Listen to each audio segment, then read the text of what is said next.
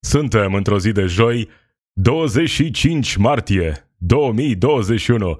Eu sunt Marisioane, acesta este Pod Zilnic, un podcast despre știrile zilei dintr-o perspectivă independentă. Stai cu mine, vorbim despre ce ni se întâmplă și căutăm soluții pentru problemele cu care ne confruntăm. Astăzi aflăm ce se întâmplă cu școlile. Intră sau nu elevii în vacanță prelungită? Răspunsul nu este chiar așa de simplu, dar îți explic imediat despre ce e vorba.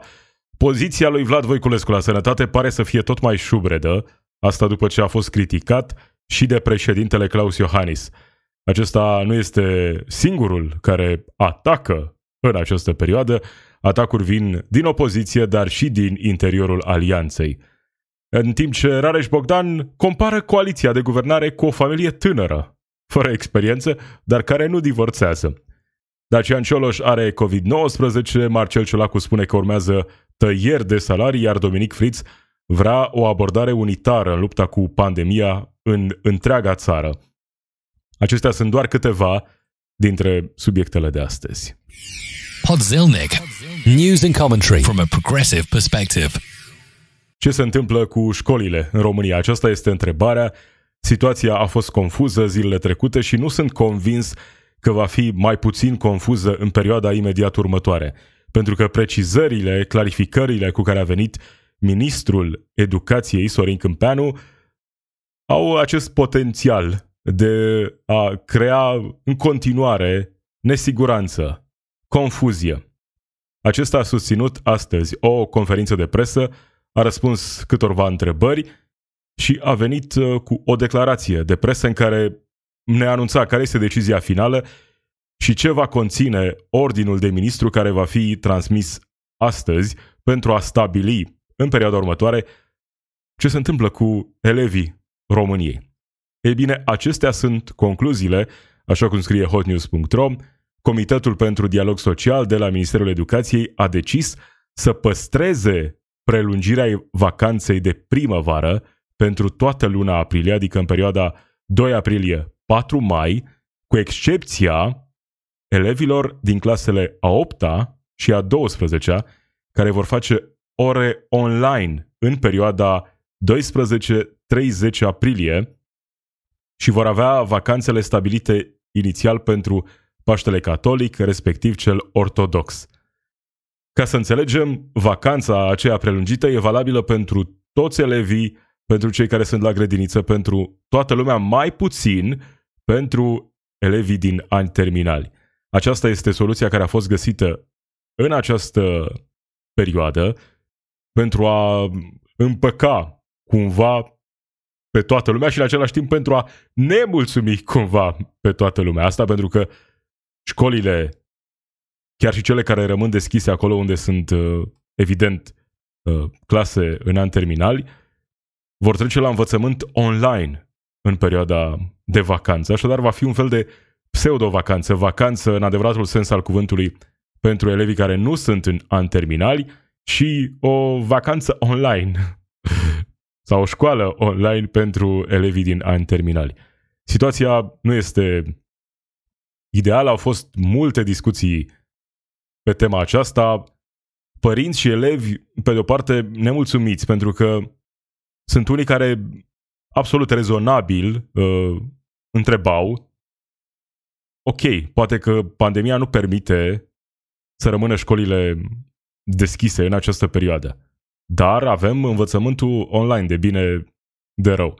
De ce nu putem rămâne la această variantă? Și aici s-a ajuns la acest compromis cu elevii din anii terminali care vor trece la învățământul online după prima vacanță de primăvară cu ocazia Paștelui Catolic și vor rămâne în învățământ online până la următoarea vacanță, cea care coincide cu Paștele Ortodox.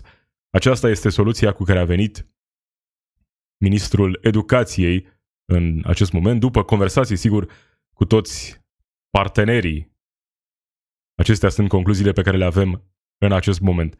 Ce e interesant zilele acestea, indiferent de ce parte a baricadei te afli, vrei școli deschise, economie deschisă sau nu e mai puțin relevant în contextul în care vorbesc acum, despre oameni care au încercat să se poziționeze cumva în acea ipostază în care ei nu pot greși niciodată. Ministrul uh, Educației, a, eu uh, insist să rămână școlile deschise, școala nu îmbolnăvește. Știind că decizia nu e doar a lui și că e mai complicată situația. Premierul, a, și eu vreau economie deschisă, nu închidem școlile, nu carantinăm. Astfel încât să găsească un țap ispășitor.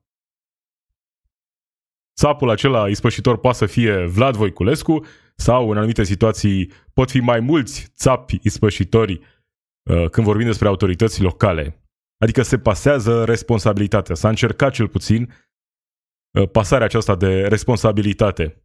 Sunt decizii dificile, decizii care sigur vor aduce nemulțumiri. Pentru că întotdeauna vor exista, va exista posibilitatea asta ca o variantă mai bună să existe undeva, la care s-ar fi putut ajunge după, nu știu, mai multe consultări, mai mult dialog. Am văzut, am avut dialog și aceasta este soluția cu care au venit autoritățile în acest moment. Pentru cei care nu înțeleg situația dificilă prin care trecem acum cu pandemia, sigur, nimic niciodată nu va avea sens. Așadar, dacă ești din categoria asta, ok, e o țară liberă, e dreptul tău să gândești așa, dar în același timp vedem ce se întâmplă peste tot prin lume. Uh, în alte situații de criză am avut cumva avantajul și dezavantajul de a ne confrunta cu crize la nivel local. Și atunci, uh, în multe situații, puteam veni cu scuza asta. A, așa e România, doar în România, numai în România, lucru românesc, uh, decizii românești, politicieni uh, români, decizii proaste, care se iau la nivel local aici în România. Acum, în contextul în care avem de-a face la nivel planetar cu o criză de sănătate, unii cumva aleg să blocheze toate informațiile care vin din afară și să ne prefacem că e doar a noastră criza, că doar în România se acționează într-un anumit fel. Asta nu înseamnă că nu sunt greșeli, că nu sunt decizii care țin mai mult de teatru și alte probleme de genul acesta, dar să negi cu totul nevoia de măsuri suplimentare de protecție sanitară, din nou, cred că asta arată că nu știu, trăiești într-o lume paralelă. Sunt și miniștri care trăiesc în lumi paralele în perioada aceasta. Situația în care se află Vlad Voiculescu este una dificilă la Ministerul Sănătății. Omul acesta e criticat din toate direcțiile, încă de la început, de când și-a preluat mandatul. O parte dintre criticile care au fost aduse, evident, erau și legitime. Mai sunt și cele, nu știu, răutăcioase sau uh, așa venite cu un interes ascuns. Vine ăsta să transparentizeze situația. Ne strică nouă planurile, nu? Nu mai putem prezenta lucrurile așa cum o făceam în trecut. Dar uh, revenind, spunând că Vlad Voiculescu se află într-o situație dificilă, da? Spuneam asta pentru că e atacat din toate direcțiile. Iar în această categorie, categorie toate direcțiile, le putem include și pe Claus Iohannis în acest moment. A participat la un eveniment uh, ieri unde s-au plantat copaci și a fost întrebat, desigur, despre situația prin care trece România în acest moment. Mai întâi, hai să vedem ce spune despre Vlad Voiculescu, fără să-i dea numele, despre autoritățile care nu s-au preocupat să extindă numărul de locuri la ATI, președintele României, Claus Iohannis. S-a creat în ianuarie, februarie, uh, impresia că pandemia cumva a trecut, o impresie din păcate uh, greșită. Uh, autoritățile competente nu s-au preocupat să extindă numărul locurilor de terapie intensivă pentru pacienții COVID și suntem în această situație când practic în fiecare zi se ajunge la limită uh, doar cu restricții suplimentare, cu respectarea lor. Dar cine sunt acele autorități? pot fi și autorități locale, dar evident, ministerul care ar trebui să coordoneze toată această situație e Ministerul Sănătății, condus, teoretic, aparent, de Vlad Voiculescu. Așadar, acesta este un prim atac venit de la președintele Claus Iohannis împotriva lui Vlad Voiculescu, dar merge mai departe pentru că, așa cum era și normal, a fost întrebat președintele Claus Iohannis și despre scandalul acela cu date măsluite la sfârșitul anului trecut pentru a ține economia deschisă și pentru a organiza alegeri parlamentare. Hai să auzim ce spune Claus Iohannis despre această situație. Nu am măsluit nimeni datele, nici înainte de alegeri, nici după alegeri, nici acum. Cred că a fost o expresie nefericită. Formulele de calcul însă sunt diferite. Uh, când a fost ministrul Tătaru împreună cu echipa domniei sale a găsit potrivită o anumită formulă de calcul pentru incidența pandemiei, după aia s-a calculat și ce s-a calculat și s-a știut, s-a comunicat, deci nu a ascuns nimeni uh, date sau informații. Acum, ministrul Voiculescu cu echipa domniei sale a dorit să modifice oarecum formula, a modificat-o și acum se dau datele care se găsesc. Au modificat formula astfel încât să fie cumva mai apropiată de felul în care se calculează rata de incidență și în alte țări. Să excluzi focarele din calculul ratei incidenței a fost o găselniță la sfârșitul anului trecut pentru a prezenta date corecte, dar pentru a manipula, de fapt, situația. Pentru că vezi niște date, ok, nu e situația atât de dificilă, nu e atât de grav momentul prin care trecem. Pentru că nu includem focarele atunci când calculăm rata incidenței, deși focarele fac parte din localitățile respective.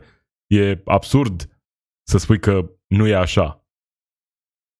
Asta s-a întâmplat anul trecut ca să ținem economia deschisă, cel puțin parțial, și să organizăm alegeri parlamentare. Acesta a fost motivul. E extrem de clar. S-a știut atunci, s-a vorbit atunci despre asta, se știe acum. Vlad Voiculescu tocmai asta e, că nici măcar nu a venit cu niște dezvăluiri să prezinte, niște hârtii oficiale în care s-au măsluit date. A venit cu o afirmație care nu aduce prea multe lucruri noi, doar o confirmare suplimentară venită chiar din, istor- din interiorul Ministerului Sănătății.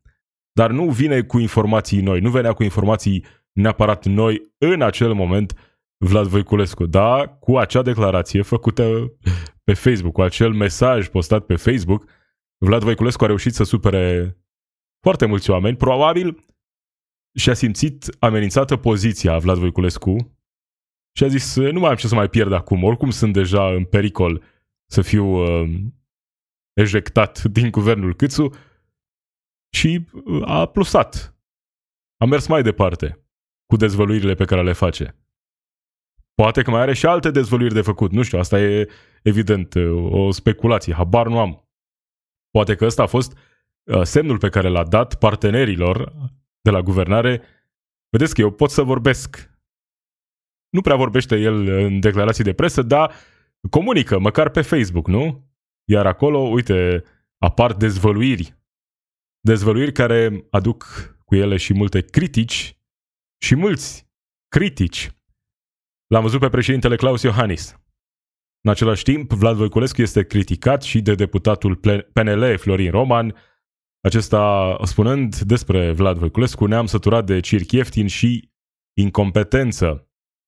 Uh, încă un mesaj clar care arată problemele din interiorul alianței aflate la guvernare. Mesaje și din opoziție. A intervenit și Soare Grindeanu în uh, scandalul măsluirii datelor pandemiei. Acesta a propus în plenul Camerei Deputaților constituirea unei comisii de anchetă care să arate adevărul în scandalul măsluirii datelor pandemiei. Spunând că sunt două posibilități, guvernul a falsificat cifrele sau Voiculescu este irresponsabil și minte. Uh, ambele situații, evident, fiind favorabile în acest moment pentru opoziție, pentru PSD, din această poziție în care se află acum PSD, oricare ar fi rezultatul unei eventuale anchete, rezultatul ar fi favorabil opoziției. Fie scapă de Voiculescu uh, repede de tot, fie descoperă că, într-adevăr, au fost manipulate date la sfârșitul anului trecut. Ludovic Orban are și el un sfat pentru Vlad Voiculescu să petreacă mai puțin timp pe Facebook, spunând că trebuie să fie foarte, foarte ocupat. Ministrul Sănătății trebuie să conducă lupta împotriva pandemiei, să susțină procesul de vaccinare, să pregătească proiecte pentru PNRR, trebuie să urmărească avizarea tuturor proiectelor de achiziții, spune Ludovic Orban, care și el îl atacă pe Vlad Voiculescu în acest moment. Cât mai rezistă Vlad Voiculescu? Și apropo de toate problemele momentului în coaliția de guvernare, avem uh, o explicație pentru această situație. De ce sunt atât de multe conflicte, atât de multe contre în interiorul alianței aflate la guvernare? Ne explică Rareș Bogdan, care compară coaliția de guvernare cu o familie tânără, spunând că uneori, până te obișnuiești, oricât de îndrăgostit ești, e greu să trăiești în aceeași casă. Să înțeleg că nu au avut o perioadă de probă oamenii aceștia, nu s-au mutat împreună înainte de căsătorie pentru a se cunoaște mai bine. Nu, nu au avut o relație prea lungă înainte de nuntă, nu după alegerile parlamentare. Interesantă analogia pe care o găsește aici, comparația pe care o găsește Rareș Bogdan, dar dacă mergem mai departe cu această comparație, oare e în regulă să pui o familie tânără să se ocupe de destinele atâtor oameni într-o perioadă extrem de dificilă, o perioadă de criză? Trebuie să trecem noi prin această etapă în care familia aceasta tânără aflată la guvernare se descoperă și își descoperă unii alții altora problemele și învață să le accepte sau nu. Da, poate că această coaliție de guvernare e într-adevăr o familie tânără, dar cred că e destul de clar pentru toată lumea în acest moment că nu va fi o căsnicie de lungă durată. Nu vor prinde nunta de argint sau mai știu eu ce. Probabil uh, divorțul e mai aproape decât crede oricine în acest moment. Situația e prea dificilă pentru o astfel de familie tânără aflată la guvernare. Vești și despre Dacian Cioloș, care a fost depistat pozitiv cu COVID-19 și a făcut chiar el anunțul pe Facebook. Acesta scrie, dragi prieteni, am primit acum câteva minute rezultatul unui test COVID-19 care din păcate este pozitiv. Cei cu care am intrat în contact zilele trecute au fost informați. Eu sunt de astăzi în izolare urmând în tocmai indicațiile echipei medicale din Parlamentul European. Dacian Cioloș spune că a respectat toate măsurile de protecție în toate împrejurările, nu are simptome și se simte bine în acest moment. Spune că a fost mereu conștient de cât de periculos este acest virus, face un apel ca toți uh, cetățenii să se protejeze și să-i protejeze pe cei din jur, spunând că el va continua să muncească de acasă. Dar ce e interesant și m-am mai întrebat asta, s-a vaccinat sau nu Dacian Cioloș. Pentru că mi-aduc aminte, în timpul campaniei electorale, a fost întrebat despre subiectul acesta dacă se va vaccina și uh, nu părea hotărât, spunea că uh, va lua o decizie la momentul potrivit. Am mai fost întrebat pe subiectul acesta la un moment dat dacă s-ar vaccina cu vaccinul rusesc, spunând că se va vaccina cu un vaccin aprobat în Uniunea Europeană. Până în acest moment nu am găsit niciun de confirmarea că Dacian Cioloș s-ar fi vaccinat. Așadar, cât de în serios ia Dacian Cioloș virusul, dacă pe de o parte vorbește despre importanța campaniei de vaccinare, despre cât de important e să ne protejăm pe noi și pe cei din jurul nostru în această perioadă și în același timp el care ar fi fost eligibil să se vaccineze deja de mult timp, de la începutul anului și nu s-a vaccinat până în acest moment. Dacă e împotriva vaccinului, atunci să vorbească despre asta, să explice. dar se pare că nu e tocmai transparent în această direcție. Sunt curios să aflu răspunsul în zilele următoare de la Dacian Cioloș. S-a vaccinat sau nu? Acum, dacă deja e depistat pozitiv, evident, vaccinarea va trebui amânată după vindecare, trebuie să treacă, cred, o perioadă de cel puțin 30 de zile până la vaccinare. Dacă Dacian Cioloș uh, va dori să se vaccineze, pentru că, așa cum, așa cum spuneam, l-am văzut uh, nehotărât în direcția asta, dar în același timp e suficient de inteligent uh, din punct de vedere politic ca să nu vină cu afirmații antivacciniste, chiar dacă ar avea aceste convingeri, nu știu dacă le are sau nu, dar și dacă le-ar avea, e suficient de inteligent să nu vorbească despre subiectul acesta pentru că știe că susținătorii săi nu îi împărtășesc într-o mare măsură această eventuală viziune pe care ar putea să o aibă, că altfel nu văd uh, care ar fi explicația. Cineva care are posibilitatea să se vaccineze, cineva care spune că ia în serios pandemia, de ce nu s-ar vaccina, mai ales când evident ar fi avut posibilitatea să-și și aleagă vaccinul. Am văzut politicienii, într-o mare măsură, cu puține excepții, ce puțin cei importanți, s-au vaccinat cu Pfizer-BioNTech. Au fost uh, oameni de la USR care s-au vaccinat cu AstraZeneca și au vorbit despre asta în mod public, dar nu prea mulți. Dacian Cioloș, hai să vedem ce vom afla și în zilele următoare despre el. Între timp, sănătate! Marcel Ciolacu a fost invitat la TVR1 la România Nouă, o emisiune foarte bună, surprinzător de bună, aș zice, la TVR1, în care am văzut o grămadă de momente interesante în ultima perioadă, cu politicieni puși în dificultate, cu declarații importante făcute în această emisiune România Nouă la TVR1. Marcel Ciolacu spune acum că guvernul va micșora cu 25% salariile. Hai să ascultăm un fragment din emisiunea în care a fost invitat Marcel Ciolacu. Nu tăiem salariile, modificăm uh, la bugetari baza de calcul. E o minciună. De fapt, ai salariile. Spune-o până eu. Așa am făcut și în 2010, așa fac și acum. Doamna Turcan a făcut aceste tăieri și în 2010, când era la PDL. A votat, era... Nu era ministrul muncii pe atunci. Nu era ministrul muncii, era parlamentar. Și a votat tăierile de 25%. Veți face, vor veni de mâine calculele în urma memorandului aprobat în guvern și veți vedea că tăierile se vor duce la 25%. Asta spune în acest moment Marcel Ciolacu în acest fragment de la România Nouă la TVR, așa cum este citat de alefnews.ro.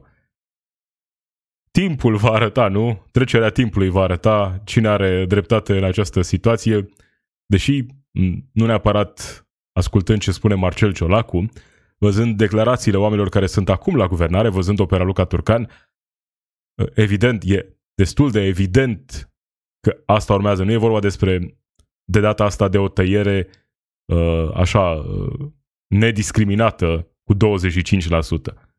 Vor fi niște tăieri uh, cumva justificate altfel, nu aplicate peste tot, fără niciun fel de discriminare. E alta strategia în 2021 pentru acești oameni. Astăzi ar urma să aflăm care vor fi restricțiile în perioada următoare în capitală, dar și în restul țării. Sunt mai multe scenarii în acest moment în ședința Comitetului Național pentru Situații de Urgență. Printre acestea se numără limitarea numărului clienților în magazine, declararea programului uh, de lucru, interzicerea organizării de evenimente sau activități private pentru copii în spații închise, precum after school și închiderea locurilor de joacă pentru copii în parcuri. Sunt multe măsuri, unele dintre ele cumva parcă puse acolo pe listă doar ca să arate niște oameni că fac ceva, că iau în serios momentul acesta dificil și că propun niște măsuri. Aici e teatrul acela despre care vorbeam, pentru că e clar, situația e dificilă și, după cum arată datele în acest moment, nu mergem într-o direcție de relaxare. situația va deveni din ce în ce mai dificilă în perioada următoare și atunci e în mod clar nevoie de măsuri suplimentare, de idei noi, de măsuri noi.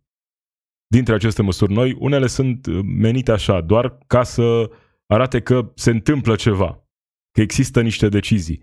Sunt deciziile acelea pe care autoritățile își permit să le ia fără să afecteze prea mult economia, fără să uh, crească și mai mult nemulțumirea oamenilor. Deși asta cumva se întâmplă deja.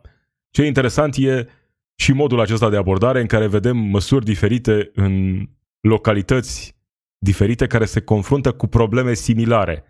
De fapt, despre asta vorbește și primarul Timișoarei, Dominic Fritz, care a votat ieri pentru prelungirea carantinei de șapte zile în Timișoara, după ce în urmă cu câteva zile se abținuse de la vot, într-un moment ciudat, nu știu, cred că dacă faci parte dintr-un consiliu județean pentru situații de urgență care gestionează această perioadă dificilă, nici măcar nu ar trebui să ai dreptul de a te abține de la vot.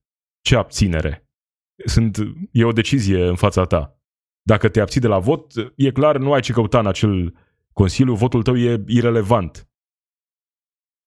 Ești pro, contra, abținerea n-ar trebui să existe. Cel puțin nu în contextul ăsta, că nu vorbim despre alegeri parlamentare unde, da, poate fi și asta o opțiune, să nu votezi. Dar revenind la Dominic Fritz, acesta spune că se așteaptă ca în România să avem o abordare unitară în privința politicii de combatere a pandemiei.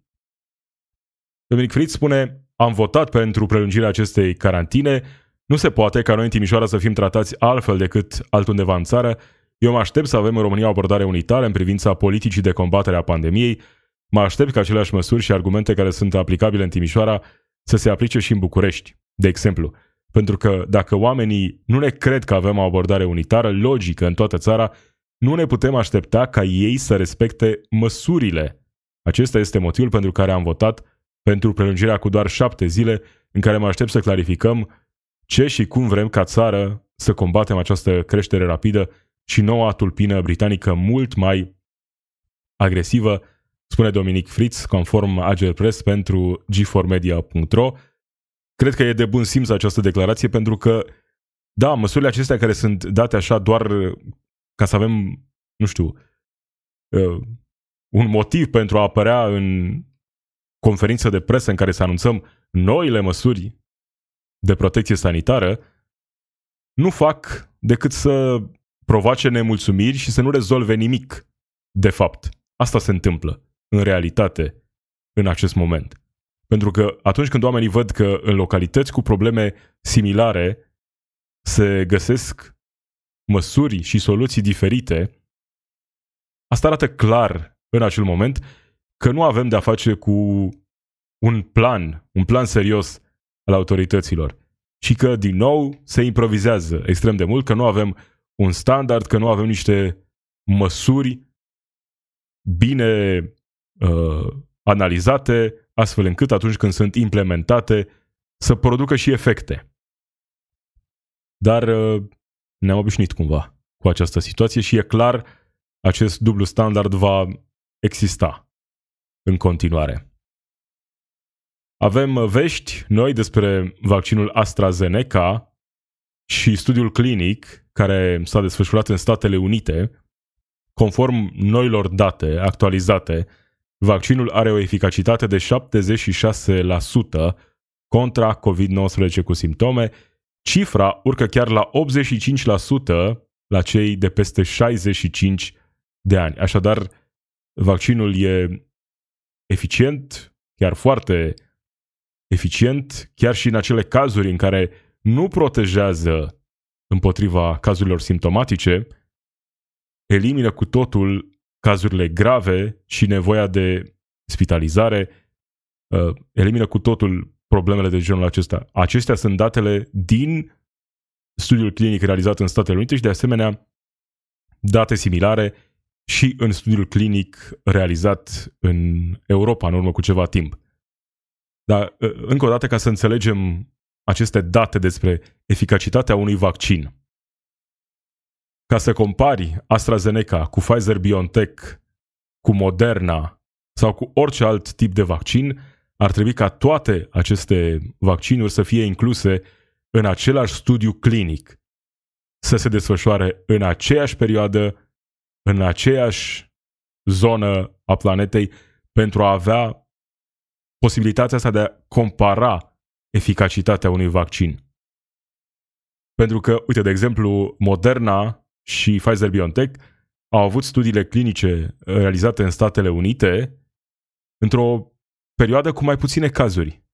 Undeva în uh, august-septembrie anul trecut. Și atunci, da, au obținut acele rezultate bune, dar în același timp, la nivelul populației generale, erau mai puține cazuri. AstraZeneca, în schimb, a avut studiile clinice într-o perioadă cu mai multe cazuri.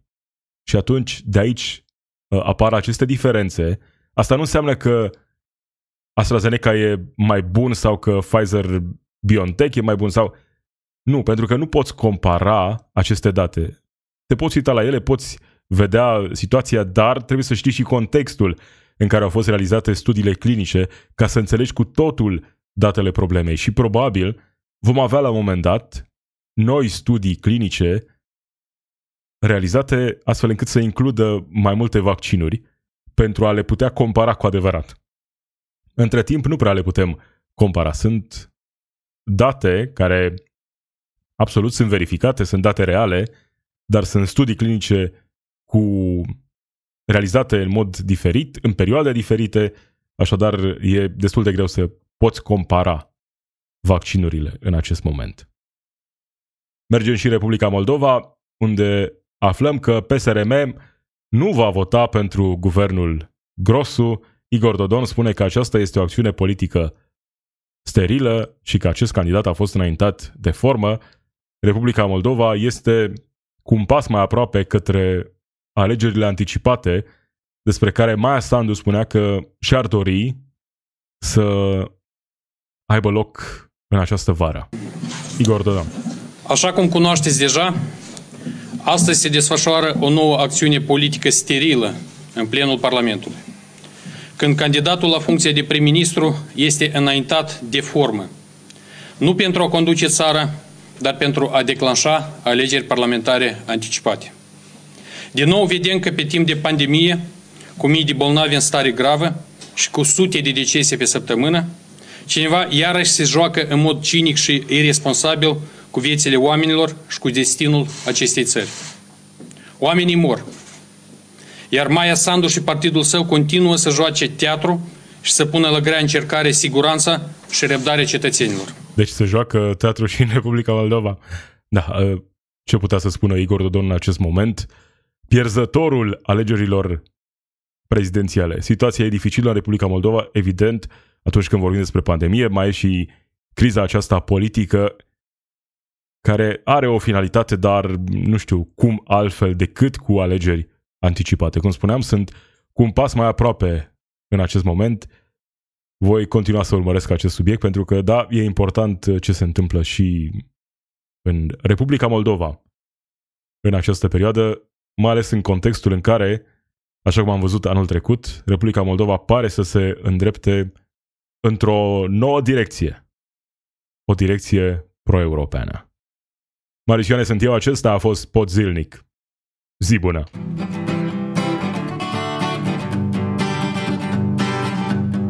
It's we who run the weapons plants and fight the wars they wage, and who work consumer hotlines from the inside of a cage. It's we who sweep the stock exchange where it's our lives they trade, but the black bloc makes us strong.